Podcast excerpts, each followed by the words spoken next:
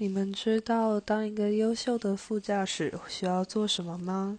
首先不能睡觉，然后不能干扰司机开车，还要载歌载舞，最好是精通戏曲啦，精通戏曲的部分才能提振我们司机的精神。然后有时候你要出点问题给他，出些人生大道理给他，这就是副驾驶的责任。所以他妈的，我今天。